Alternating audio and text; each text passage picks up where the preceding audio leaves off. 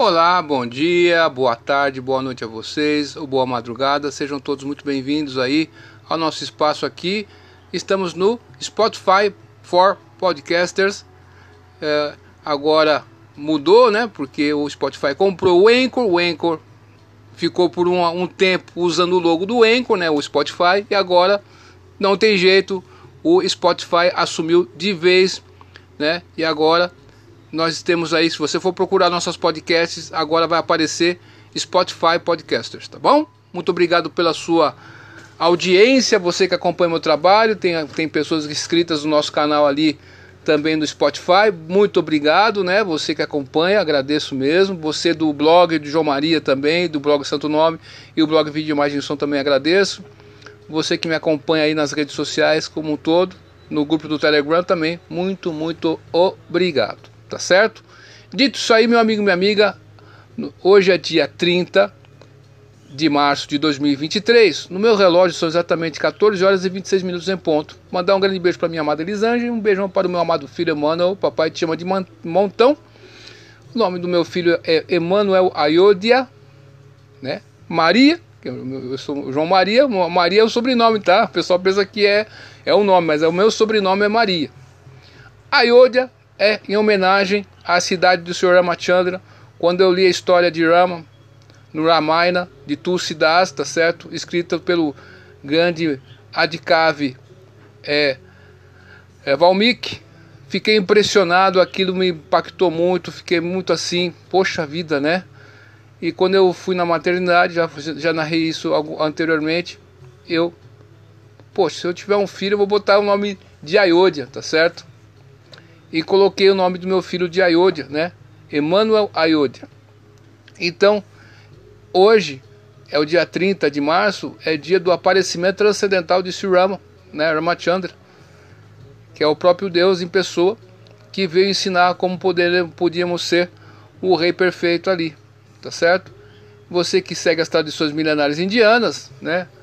Você que segue o hinduísmo, não é o termo correto, mas enfim, né? Você que é indiano, que está espalhado pelo mundo, né? E na Índia, na própria Índia, né? Hoje é um dia que os devotos, né, fazem jejum até meio-dia. Alguns fazem até o pôr do sol. Aí veja aí a sua possibilidade, tá bom? E, dito isso aí, aproveitando o ensejo, no próximo dia 1º de abril de 2023, tá certo? Hoje é dia 30, por causa dos inscritos do nosso canal, nós antecipamos sempre a publicação dos jejuns, né? Para que a pessoa possa programar-se para fazer o jejum.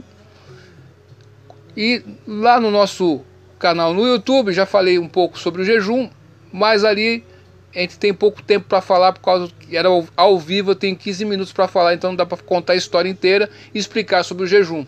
Então, 2 vezes por mês eu venho e faço essa podcast para tentar de alguma maneira ajudar você, ajudar a mim também, tá certo?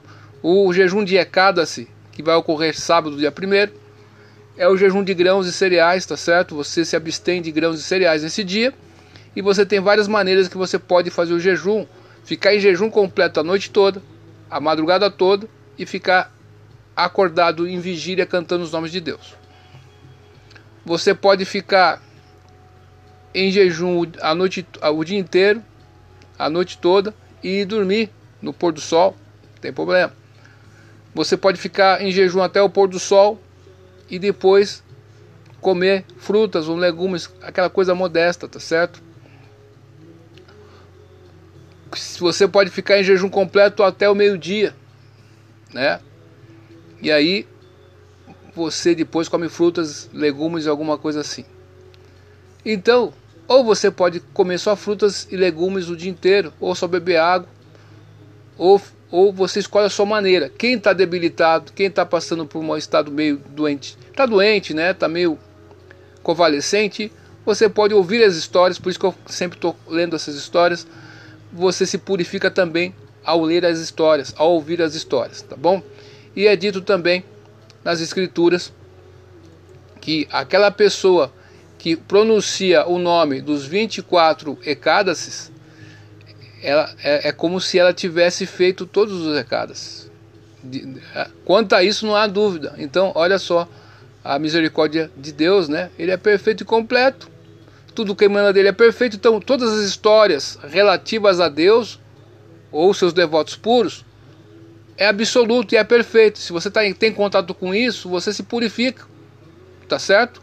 Então, quando você está ouvindo essa história, não importa onde você esteja, até no hospital está ouvindo essa história que eu estou narrando agora, você vai se purificar, acreditando ou não, né? É que nem a lei da gravidade, você pode acreditar ou não, mas ela existe, tá certo? Dito isso aí, meu amigo, minha amiga, o Ekadasi também tem uma bênção, que você, Deus quer atrair as pessoas, e sabe que tem pessoas que têm uma mentalidade muito materialista e procura por ele, tá certo, é justo. Então ele dá, é como se fosse o remédio da criança, tem um docinho, né, meu? O remédio da criança não pode ser sem um docinho, né? Como que ela vai tomar, né? Senão ela não toma. Então Deus também compreende, tem pessoas que fazem o Ekadasi com o único propósito de servir a Deus, lembrar-se de Deus e em devoção amorosa a Deus, em prema bhakti.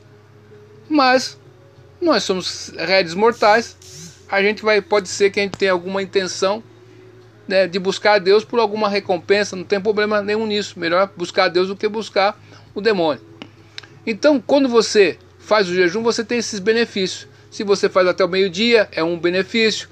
Se você faz até o pôr do sol, é um benefício. Se você faz jejum completo e vai dormir, é um benefício.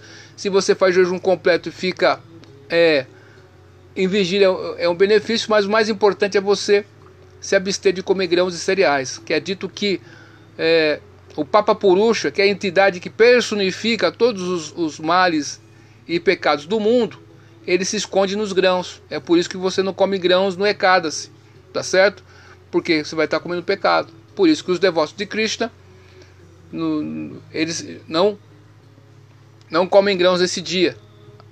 Ah, mas João Maria, eu fui no templo Hare Krishna e eles fizeram um bolo para as deidades. Mas aí a deidade é Krishna, Deus. Ele não vai seguir essa lei, tá certo? Ele está acima dessa aí.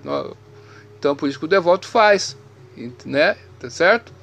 Mas enfim, dito isso aí, vamos ver a história do Kamada Ekadasi, que acontece dia 1º de abril de 2023, a partir do nascer do sol. 1 hora antes de nascer o sol, você prepara a sua mentalidade. A história do Vrata, Ekadasi Vrata Kamada. Srila Sutta Goswami disse: ó sábios, permito que eu ofereça minhas humildes e respeitosas reverências ao Supremo Senhor Hari, Bhagavan Sri Krishna, o filho de Devaki e Vasudeva, por cuja misericórdia posso descrever o dia de jejum que remove todos os tipos de pecados. Foi para o devotado Yudistira que o Senhor Krishna glorificou os 24 Ekadasis primários que destroem o pecado, e agora vou recontar uma dessas narrativas para vós. Grandes sábios eruditos selecionaram estas 24 narrativas dos 18 Puranas, pois são realmente sublimes. E o Yudhishthira Maharaja disse: ó Senhor Krishna, ó Vasudeva, por favor, aceite minhas humildes reverências. Por favor, descreva para mim o Ekadasi que ocorre durante a parte iluminada do mês de Chaitra, março, abril. Qual é o seu nome? E quais são as suas glórias? O Senhor Sri Krishna respondeu: ó Yudhishthira, por favor, ouça-me com esmerada atenção, enquanto relato a antiga história desse sagrado Ekadasi, uma história que Vashistha Muni certa vez relatou para o rei Dilipa, o bisavô do Senhor Ramachandra, que era o pai, se não me engano, do pai do Senhor Ramachandra. O rei Dilipa perguntou ao grande sábio Vashistha: ó Brahmana, sábio, desejo ouvir sobre o Ekadasi que vem durante a parte iluminada do mês de Chaitra. Por favor, descreva-o para mim. Vashistha Muni respondeu: ó rei, tua indagação é gloriosa. De bom grado, contarei o que deseja saber. O Ekadasi que ocorre durante a quinzena clara de Chaitra é chamado Kamada Ekadasi. Ele consome todos os tipos de pecados. Assim como um incêndio florestal. Todo pecado que você tem, que você comete na sua vida, você vai ter que pagar. Vai ter que ser punido, tá certo? Quando você faz o pecado, você queima ele. Olha só. E esse mundo é a Padam Padam e a Vi Padam na Texan, como diz o Shrimad Bhagavatam. É um perigo a cada passo. Você não sabe o que pode acontecer por causa desses pecados. Olha só que interessante, né? Como incêndio florestal consome e florestal consome o suprimento de lenha seca. É muito purificante e confere o mais alto mérito a quem observa fielmente. Ó rei, agora ouça uma antiga história que é tão meritória que remove todos os nossos pecados simplesmente por ser ouvida. Uma vez, há muito e muito tempo atrás, existia uma cidade-estado chamado Ratnápura, que era decorada por ouro, joias, e da qual serpentes de afiadas presas desfrutavam da intoxicação. O rei Pundarica era o governante deste mais belo reino, que contava com muitos Gandharvas, Quinaras e Apsaras entre os seus cidadãos. Entre os Gandharvas havia Lalita e a sua esposa Lalitan, que era uma dançarina especialmente maravilhosa. Esses dois tinham imensa atração um pelo outro, e seu lar era cheio de grande riqueza e finos alimentos. Lalitan amava seu marido muito e muito, e por sua vez ele também constantemente pensava no amor de sua vida dentro do seu coração. Uma vez, na corte do rei Pundarica, muitos Gandharvas estavam dançando e Lalita estava cantando sozinho, sem sua esposa. Não pôde evitar de pensar nela enquanto cantava, e por essa distração, perdeu-se na métrica da melodia da canção.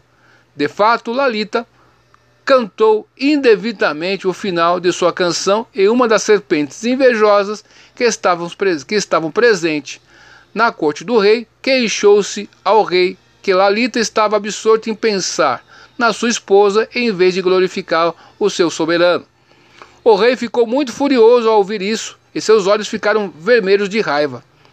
De repente ele berrou: "Ó tolo valete, por que estavas pensando luxuriosamente numa mulher em vez de pensar reverentemente em teu rei, enquanto realizas teus deveres reais? Eu te amaldiçoo imediatamente a virares um canibal." Ó rei,